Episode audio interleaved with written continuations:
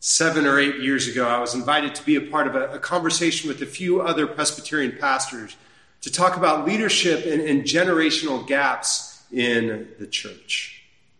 So, four experienced pastors who at the time were pastoring some of the more influential churches in our denomination, they invited uh, 15 younger pastors who were under the age of 40 to just come and have a conversation for a couple of days.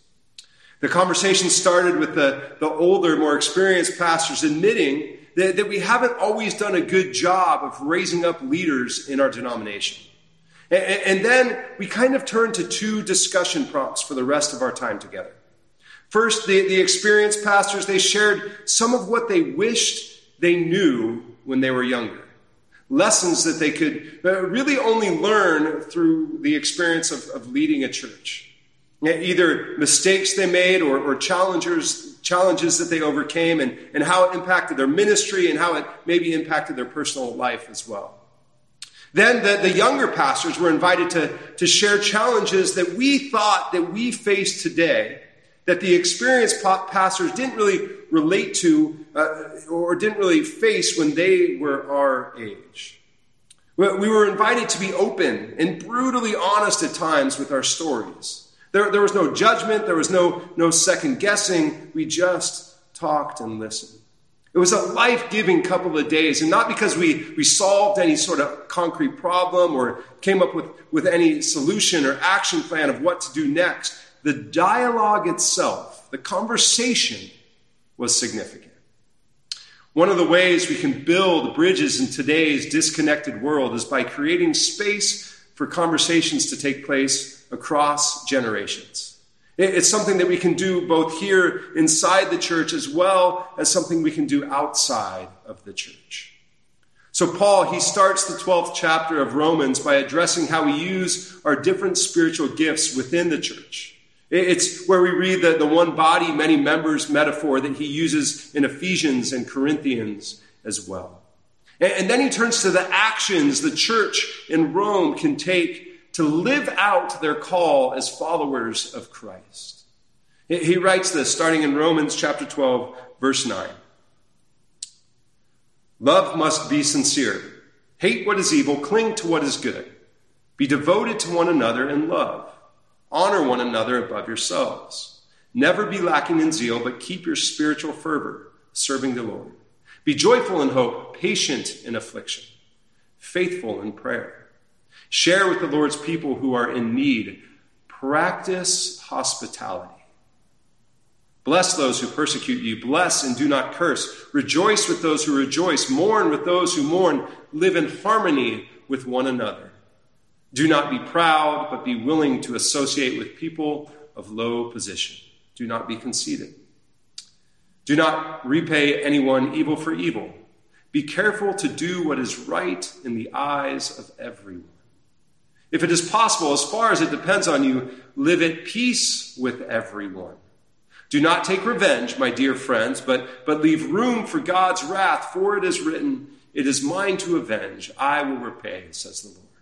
On the contrary, if your enemy is hungry, feed them. If he is thirsty, eh, give them something to drink. In doing this, you will heap burning coals on his head. Do not be overcome by evil, but overcome evil with good. This is the word of the Lord. Thanks be to God. So, Paul here, he invites the church in Rome to, to show love, to practice hospitality, and to resist revenge. All steps that we can take today to create space for all kinds of conversation, including those conversations that build bridges across generations. Now, whenever I think about our, our call as followers of Christ to show love, I can't help but think of the song that I sang every summer at family camp growing up. They will know we are Christians by our love. They will know we are Christians by our action. A few years ago, after uh, sharing a struggle I was having around finding balance between work life and parenting, a friend recommended a, a TED talk to me. I don't even remember who it was that was, was giving the talk, but I, I, I do remember the story that the presenter told. This presenter, she was a, TV producer and, and, and, writer who was responsible for something like 70 hours of material for a particular season on a, on a particular network. Eh, she shared that, that when things were going well, when she was in a rhythm that, that she described as a hum, the place where her, her passions and her gifts lined up with whatever she was doing every day, that, that things just kind of hummed along. And she was in that place for a really long time, and then for whatever reason, she hit a wall. The hum just wasn't there, and for the longest time, she couldn't figure out why. Uh, she'd go to work, and, and the creative juices just, just wouldn't flow.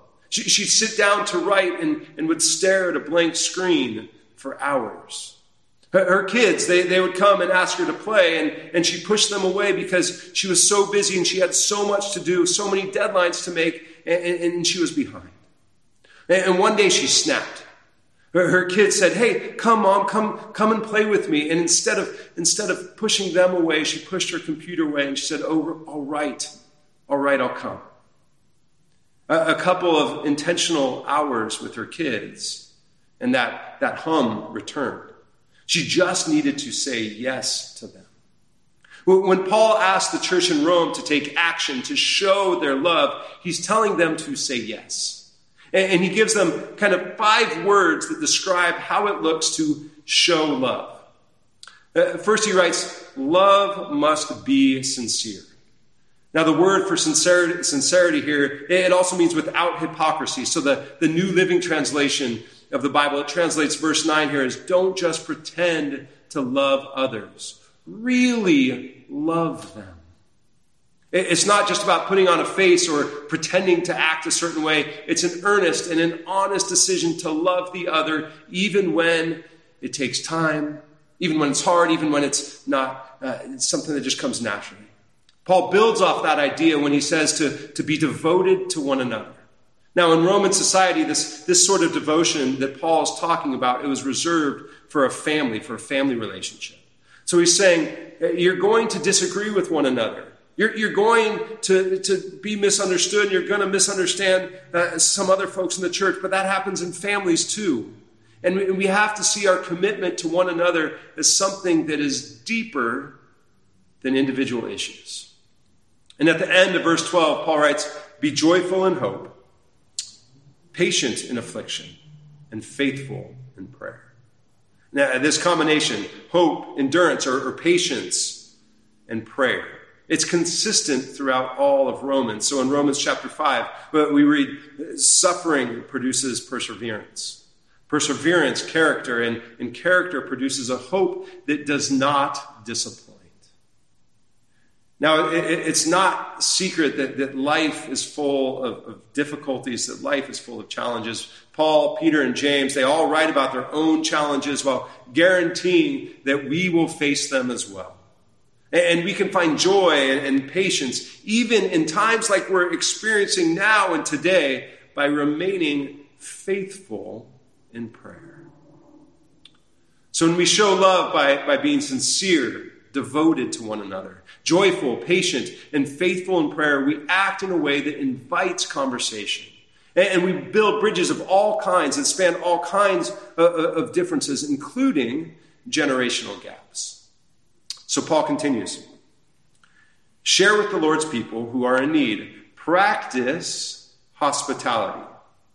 A few years ago, uh, the Fuller Youth Institute published research on, on churches that, that figured out how to successfully uh, build relationships across generations. And, and they released their research in a book called Growing Young. So the researchers, they list 10 qualities that are often assumed to create success with reaching young people, specifically those who are, are age 15 to 29, but, but have no true bearing on creating environments where young people actually feel welcome. On, on the other hand, their research found six core commitments that churches make to actively engage young people, to grow young as, as a church.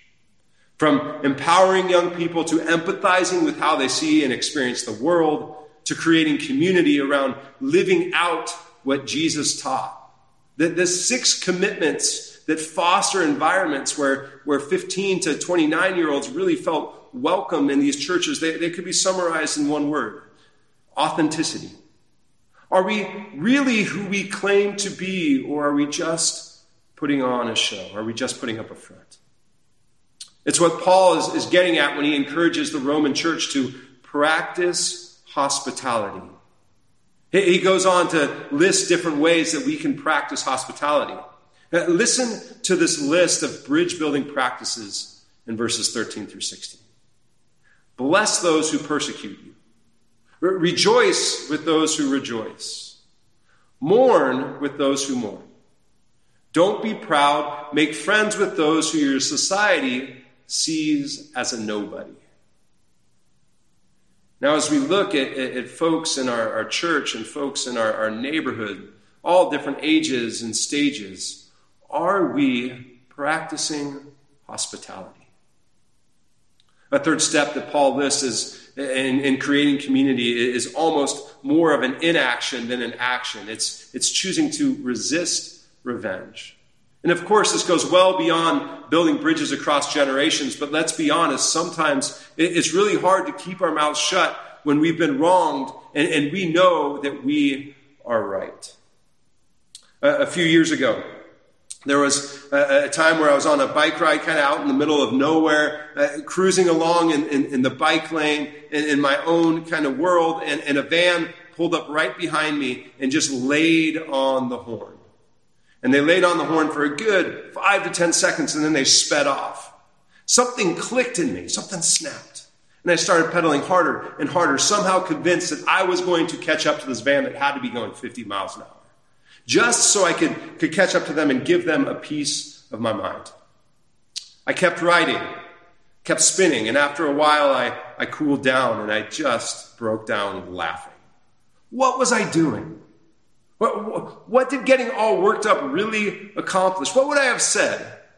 Now, you, you might not have been in spandex on a bike spinning your, your, your, your, your legs, but I'm guessing you've been in a similar place. A place where you, you can't help but wish ill will on someone for, for one reason or another, something that they've done to you, or some way that they haven't performed, or, or whatever it might be. And yet, Paul writes things like, don't repay evil for evil.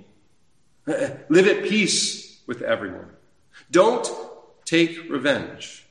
He doesn't deny that evil exists, nor does he deny that, that, that, we will be wronged or offended. He's just saying that when we seek revenge, we keep this unhealthy cycle going.